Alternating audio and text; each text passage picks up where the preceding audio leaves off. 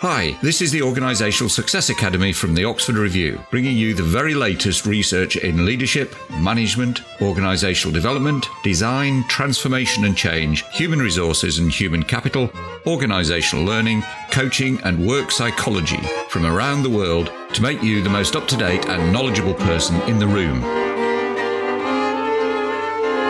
Okay, welcome back. And today we're talking to Dennis Tourish, who works at the University of Sussex. And he's produced a very interesting paper around hubris entitled Towards an Organizational Theory of Hubris Symptoms, Behaviors, and Social Fields Within Finance and Banking. So, welcome, Dennis, to the review. I was just wondering if you can start off just by telling us a little bit about yourself, your background, research history, and interests. Well, I originally come from Northern Ireland which helps to explain my interest in hubris and in dysfunctional leadership in general, because historically we've had a lot of it in that part of the world.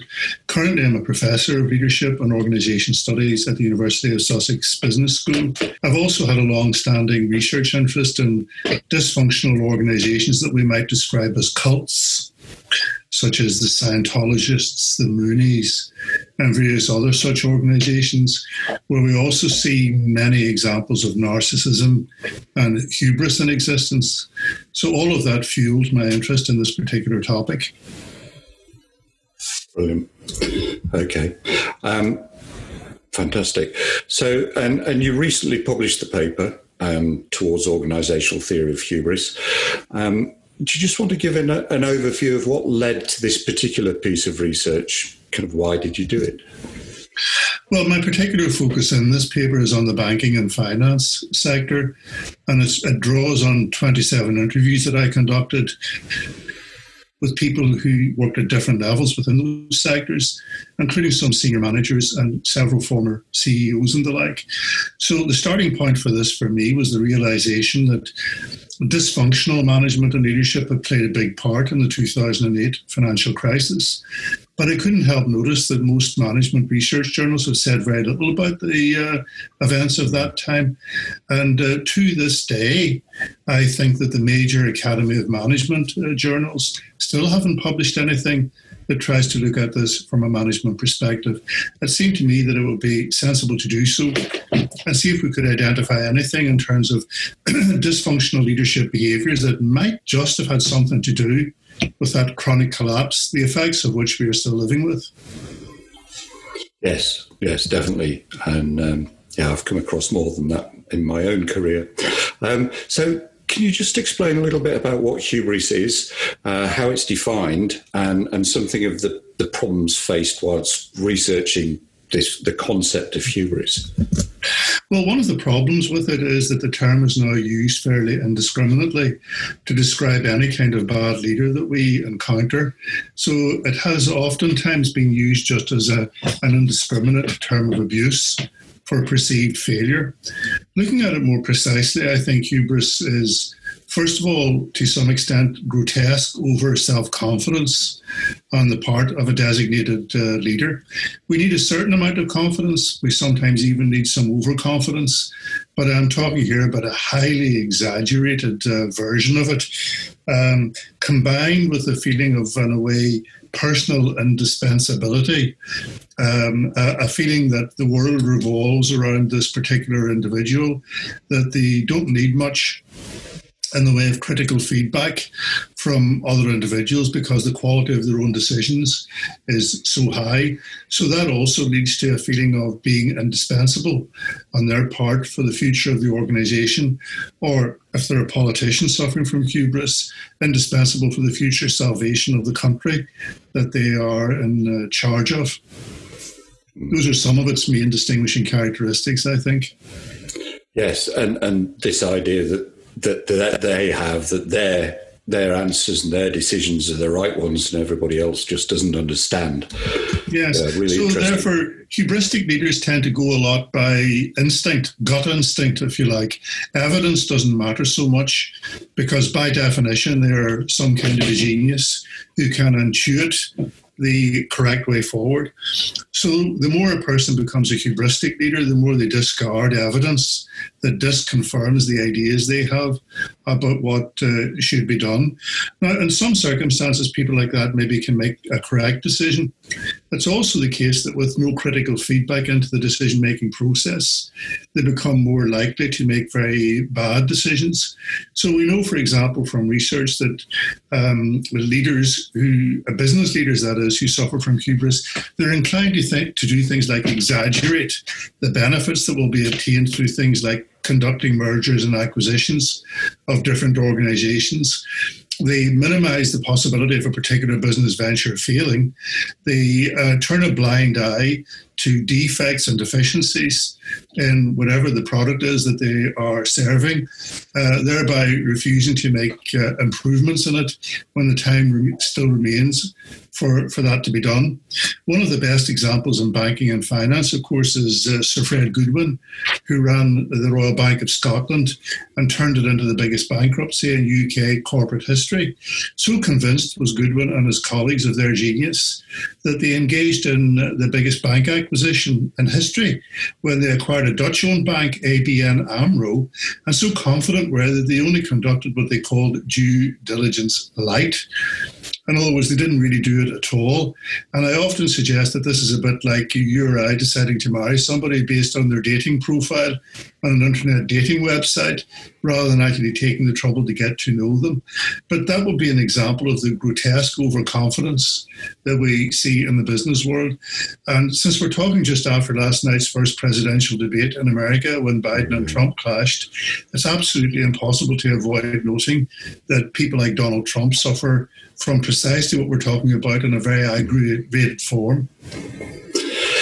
Yes, and there's there's also a huge slice as part of the hubris of confirmation bias, where they're very selective in what they're choosing as being a success, um, and and that they actually believe that. Yeah, I think that's part of the problem. And a hubristic leader will uh, take so many, they'll be, they'll be so convinced of their genius that they will discourage anybody really telling them the truth. And they will criticize anybody attempting to do so. So, over a period of time, they become like a rock star with a sycophantic entourage. They begin to believe their own publicity, their own PR, their own propaganda. They self persuade themselves that they are this person of uh, unapproachable, unimpeachable genius. Of course, the truth very often is that they aren't. They simply bludgeon and intimidate people around them into silence. That's never a good formula for success in business, politics, or for that matter in life. Yeah, and also because they're a leader, they're, they're able to choose who's going to be around them. They're able to get rid of the people who are critical thinkers, um, people who are using evidence, and, and, people who may be actually giving them good feedback. They're going to get rid of those kinds of people because it doesn't fit into their schema. Yeah, precisely. And of course, people around them very quickly come to understand this. So they engage in the practice of what we call ingratiation, or if you like, flattery, where they exaggerate how much they agree with the person who is in the leadership role. They understate the extent to which they disagree with them.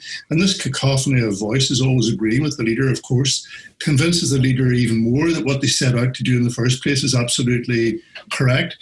So, what looks like madness to an outsider comes to the leader to look like a view of normality. And for example, when I was doing my research in banking and finance, many of the interviewees told me horror stories about big impending business decisions the banks had made, for example, to acquire another bank, that everybody in the organization knew would be a disaster. But anybody who tried to suggest that to the leader was dismissed, belittled, ridiculed, and eventually those voices fell silent, um, thereby ensuring that bad business decisions became, in many cases, a matter of routine. Yes. Yeah. And again, going back to the example of Donald Trump, I remember that there was a, an excruciating um, television kind of interview where they had all of his lieutenants around the table all praising him. And um, I don't know whether you remember that. And I do remember that. And of course, Trump often insists that, for example, he knows more about the COVID crisis than the doctors who are advising him. He knows more about military strategy than the top generals who are uh, experts in military policy and have been steeped in it for many decades. Uh, after all, let us not forget that he called himself a very stable genius. And only a person who is not a genius would ever imagine that they are a very stable genius, I would argue. Now, Trump is obviously an extreme example, but I do think that in the world of business as well, we have many, many examples of people who fall into those kinds of behaviors. Yes, I think we do, in all, and, and, in all sorts of types of organisations, and not just within the banking sector. Um, and and and I, I, think it comes out in, in a number of different ways. One of the things that I picked up in your study that, that did surprise me, that I uh, largely because I hadn't actually thought about it, was that um, you were you were also able to discern some of the positive effects of hubris, um, which I wasn't expecting. Uh, can you just talk us through that a little bit? Well, it, it, depends partly on how we define hubris. If we're simply thinking about it in terms of overconfidence, then there are, clearly circumstances in which, tempered by some kind of realism, but nevertheless there, with some form of, of, of confidence in the ultimate goal is desirable or possible. I often think that nobody wins a Wimbledon tournament by going into the final thinking to themselves, well, this isn't really my day today, and the other guy's looking too good, and I think I'll face defeat. Um, mm. And if we think back to the role that people like Winston Churchill played in the first in the Second World War, where he was adamant that on the one hand we faced very severe challenges, but on the other he was absolutely confident of uh, victory, even whenever it didn't look like it uh, uh, like it might be possible. So um, there are circumstances under which that kind of over, overconfident attitude pays dividends and is required. But I think the problem is that when it becomes an indiscriminate reflex of optimism under all conditions, and in spite of all evidence to the contrary, and in spite of all feedback to the contrary, in spite of multiple setbacks, then we have a problem. So, for example, one of the things that led to Hitler's downfall in the war was that he wouldn't countenance a retreat on the part of his troops under any circumstances, let alone any of them ever uh, surrendering. That was a form of hubris uh, in a way because the feedback and the evidence that the existing strategy wasn't working were simply uh, simply discarded. So it's a very cautious acknowledgement that there might occasionally be some positives uh, uh, to this. The problem is when it becomes uh, overwhelming, when the person doing it gets carried away when the brutal facts of reality that all organizations eventually have to confront when uh, when that is denied. So another example of that, to be honest, might be the Brexit saga that we're undergoing at the moment, where there uh, very little acknowledgement from Boris Johnson and his advisors that there might be some problems come January, and where Johnson has even uh, asserted, in the face of all the evidence, all the evidence, that even a no deal outcome in January would be, quotes, a good outcome. Well, it won't be a good outcome. No expert believes that it will be a good outcome. And that's an example of over optimism, overconfidence being used as a screen for denying the reality of what's in front of us, and in actual fact, denying the evidence that bad news might be on the horizon. Yes. In, fact, this ties in very closely with another paper that was published this year around um, the difference between uh, optimists and pessimists and, and who have the most uh, healthy outcomes. And um, like a lot of people assume that optimists have better healthy outcomes and in fact they don't particularly people who are over optimistic because eventually they come face to face with reality and, and that has uh, from a psychological point of view and a, a, mental health point of view has an impact um, which which is interesting. So, um, uh, just to kind of move on a little bit, um, you found that there are five um, behaviors associated with hubris in your study. Could you just talk us through these? Yes. Well, I um, uh, interviewed these 27 people. I asked them to identify what I called critical incidents or stories that, in their experience, demonstrated the existence of hubris. The first one that came across over and over again was a combination of overconfidence and over persistence. So we talked a minute ago about overconfidence maybe being sometimes necessary, but the other side of that that these stories demonstrated was over persistence and failed courses of action. Everybody could see that action A wasn't working, hadn't worked, never would work, but the hubristic leader um, refused to accept this and kept on proceeding with uh, uh, with that. The second behaviour closely associated with this was uh, what I have described as the behavior of recklessness. That because something theoretically might confer an advantage to the leader, for example, they might gain some sense of glory from successfully carrying out an acquisition, then they would pursue that line of action again in spite of all the evidence that it might not actually be working. And they would create an internal culture of fear where people would be reluctant to actually uh, uh, uh, show that. The third behavior was what I described as self-insulated, self-interested behaviors combined with a, an insulation from reality. Now, self-interested behaviors, the accumulation of perks, privileges beyond all sense of uh, uh, reason. I talked to one senior manager who described, for instance, how the CEO of his bank built a replica of a Starbucks coffee shop in the corner of his office uh, because he was a great fan of Starbucks coffee. And where when he, when he was served the coffee, the cup with the logo on it had to be turned to him so that he could see the logo at all times. Um, insulation from reality I talked to a female middle manager who gave this example of it. She met her then female CEO at the checkout till the Marks and Spencer's uh, shop, said hello, how nice to see you, past the time of day. And the following day was reprimand, reprimanded by her line manager for daring to speak to the CEO in public. That kind of insulation from uh, reality comes across very strongly. Mm. Fourth behaviour was contempt for critical feedback. Anybody who suggested that something was wrong, you don't know what you're talking about. Poo poo, um, uh, get out of here.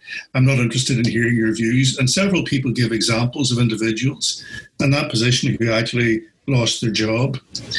Um, the fifth behaviour that came across very strongly was abusive behaviour.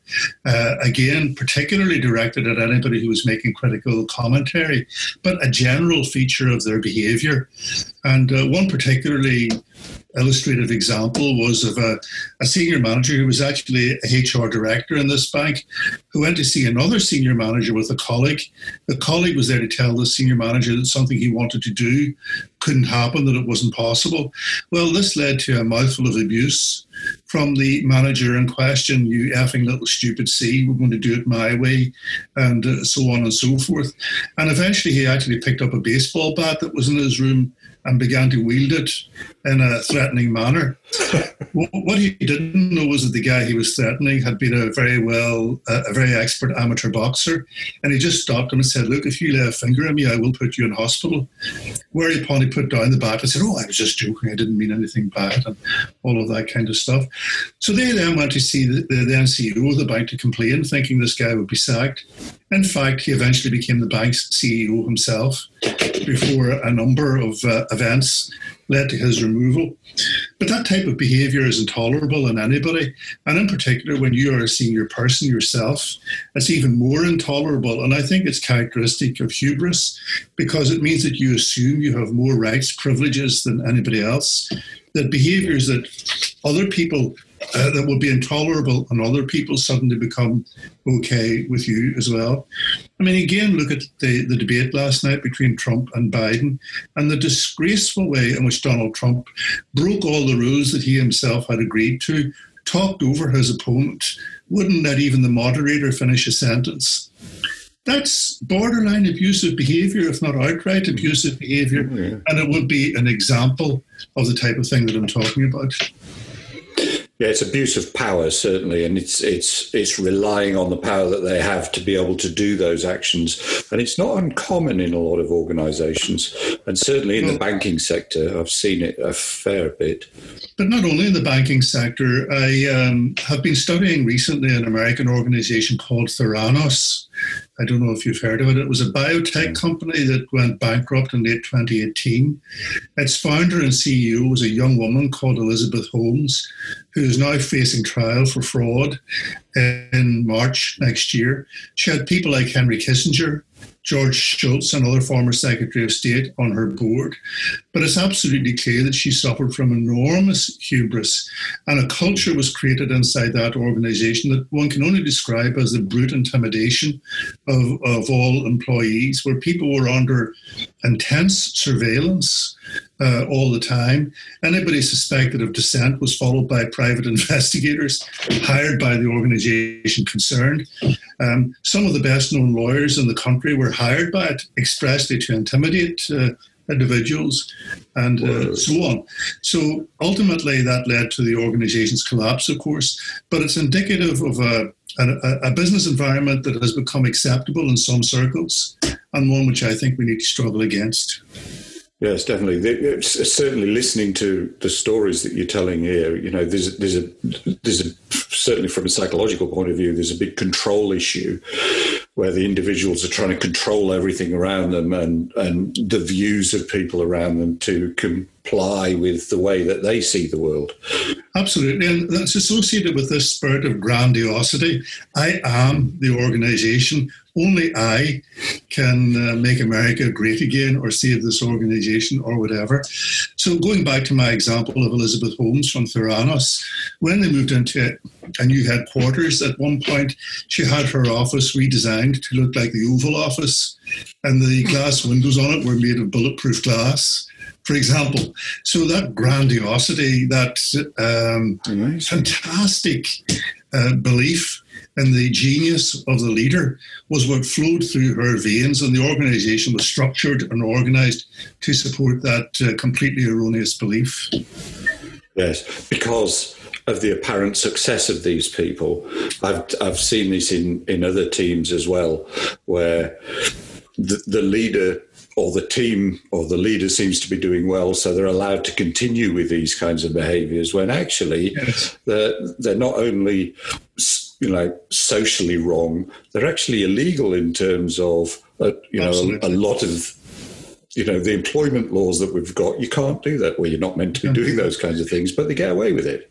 Yeah. Well success is a very uh, worrying and complex phenomenon and I gave the example earlier of RBS under Fred Goodwin and the disastrous bank acquisition that it made and how they did what they called due diligence light.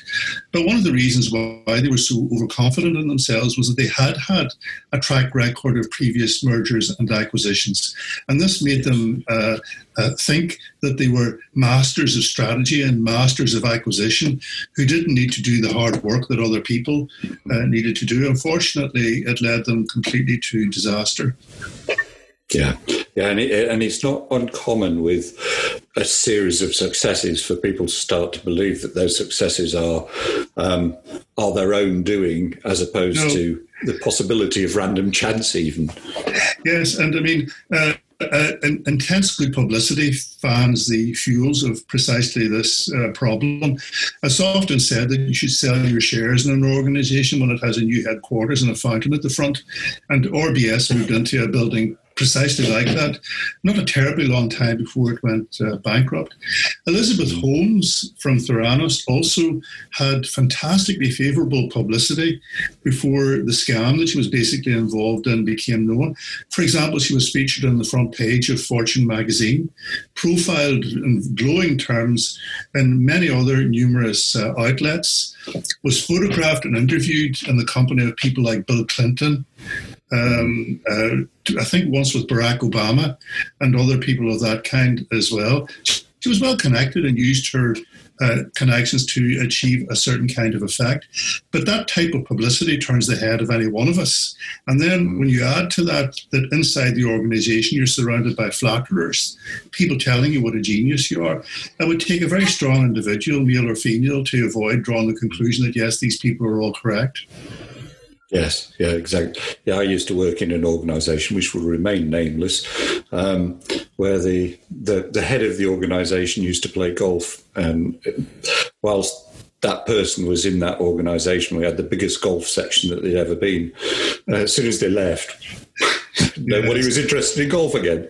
It was like, yeah, I recall an interview with uh, George W. Bush's father, actually, who was American president, where somebody once said to him, What's the main thing you notice now that you're no longer president? And he said, Well, I win a lot fewer rounds of golf.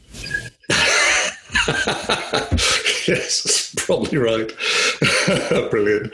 Okay, so you know, bear in mind that the, this is for kind of practitioners in organisations. From your perspective, you know, what's the biggest takeaway from this research that organizations can take away and use? Well, I think there are several. I would say, first of all, we should be suspicious and skeptical of any view that says we can uh, ascribe an organization's success totally to the CEO. Success has many sources. The CEO might be one of them, but then we have things like luck that plays a certain part as well. We have a tendency to engage in what researchers have called the romance of leadership, whereby we assume that if something is going well or badly, for that matter, it must be the fault or the credit of the leader. I would encourage skepticism about that view. Time and time again in my interviews with the banking people, I heard that boards were of very little use and counteracting these tendencies because the view had emerged that the role of the board was to support the CEO rather than to challenge them.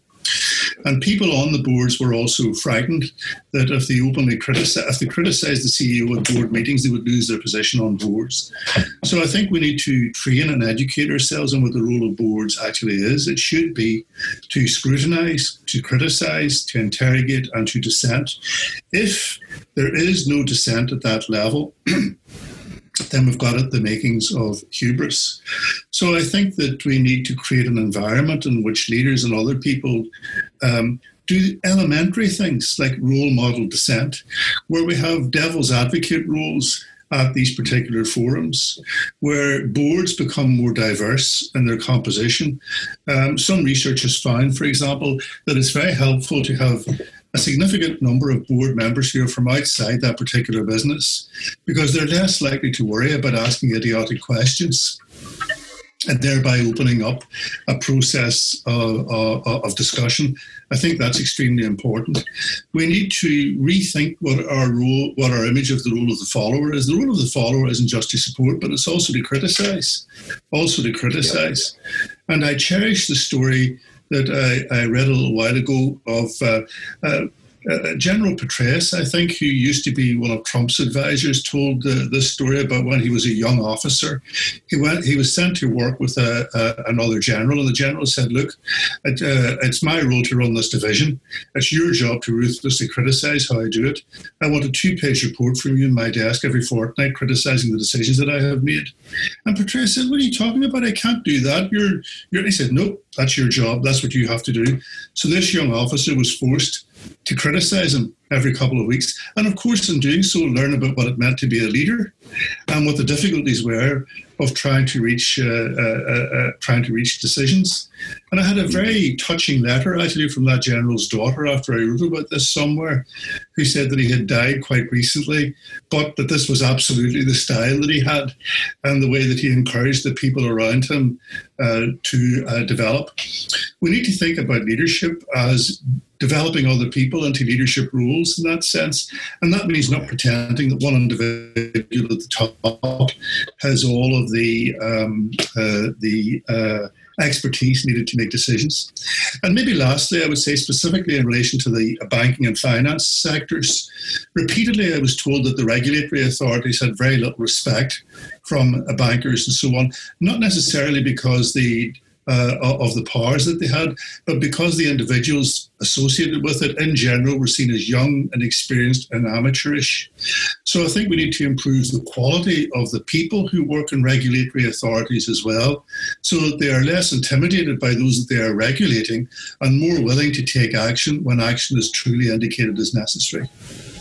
Yes, yeah, we we we see this uh, a similar thing going on in in other organisations like tax. So you know, federal and government tax organisations that are having to um, uh, look at uh, like a large organisation's um, taxes where they they get suckered into and intimidated by these organisations. Yeah, I, I well, you know, agree. if we cast our minds back to uh, Enron, which went bankrupt in 2001 in America, and uh, it was the biggest bankruptcy in U.S. corporate history up until Lehman Brothers went belly up in 2008.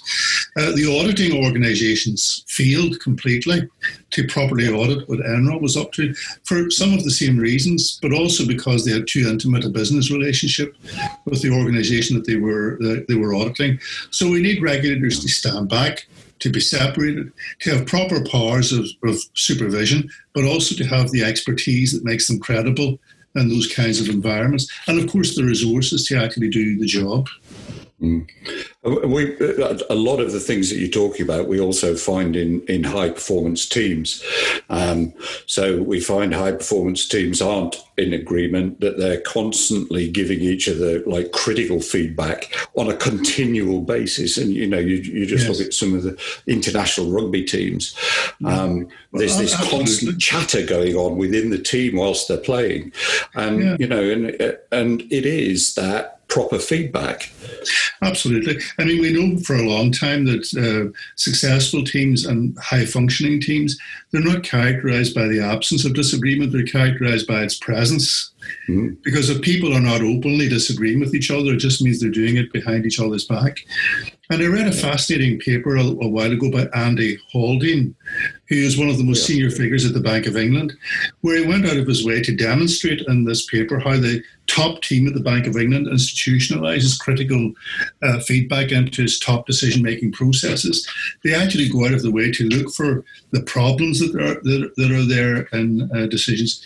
So I often say to teams they should do simple things like before they make a major decision, just stop and say, okay, let's ruthlessly criticize it. Hmm. Let's look at what's wrong with it, not what's good about it. Let's all express reservations. And by the way, I'm the leader, so I'll start. And then go around and force everybody to actually express yep. these reservations. Because the truth is that difficult, complex decisions always have a downside. Mm-hmm. I'm not advocating paralysis of decision making. I am advocating that key decisions should be scrutinized much more thoroughly than it often appears to be the case that they are. Yes. Yeah, and I've, I've seen a couple of teams um, within organisations that have a, a leader of the opposition role within there, and that that um, rotates around, and their job is to yes. criticise, to critique, and to ask for further evidence for things. To say there isn't enough evidence for that, yeah. um, and that can really kind of sharpen things. And I've, I've seen that in a couple of cases, and certainly. Yeah. Um, I mean, the classic example, of course, is the Cuban Missile Crisis. If we can think that far back to when America and Russia teetered on the brink of nuclear war in the early 1960s. Uh, the president was under enormous pressure from the American military to invade Cuba. They were unaware that nuclear warheads were already in the country at that time. But one of the things that Kennedy did under enormous pressure was to slow the decision making process down and appoint his brother, Bobby, um, as an official devil's advocate. So people going into meetings would often know that the, whatever they said, Bobby Kennedy would ruthlessly criticize it. Mm. The result was that an atmosphere developed where people could share different opinions. And it uh, led us out of an almighty mess. Faced with much less consequential decisions, I don't see why business organizations cannot do the same. Yeah, I would absolutely agree with that. Absolutely agree with that. Well, this is well, a been fascinating and um, brilliant. Thank you very much, Dennis. Um, how, how, can our members contact you if they want to do so? Um, and where are you? well, the simplest way to contact me would be for anybody to send me an email. And uh, perhaps you can put my email address on the website where you post this conversation. For now, my yes. email address is d.j tou or ish at sussex.ac.uk. Brilliant. Yes, we'll put that and and the department link and things uh, within the show notes, and obviously I'll send you a link as well. That, it's been a brilliant session. Thank you very much, Dennis. I, re- I really appreciate it. My pleasure. And if anybody wants a copy of the paper that you were talking about on hubris that I wrote, just send me an email and I'll happily forward it. Forward it. That's very generous. Thank you. Thank you for listening to the Oxford Review podcast. For free research briefings, audio and video research briefings, research infographics, and a whole lot more, visit oxford-review.com. That's oxford- or dash review.com. And please subscribe, rate, and review this podcast. It would mean a lot to us to have your feedback so that we can make this podcast even better for you.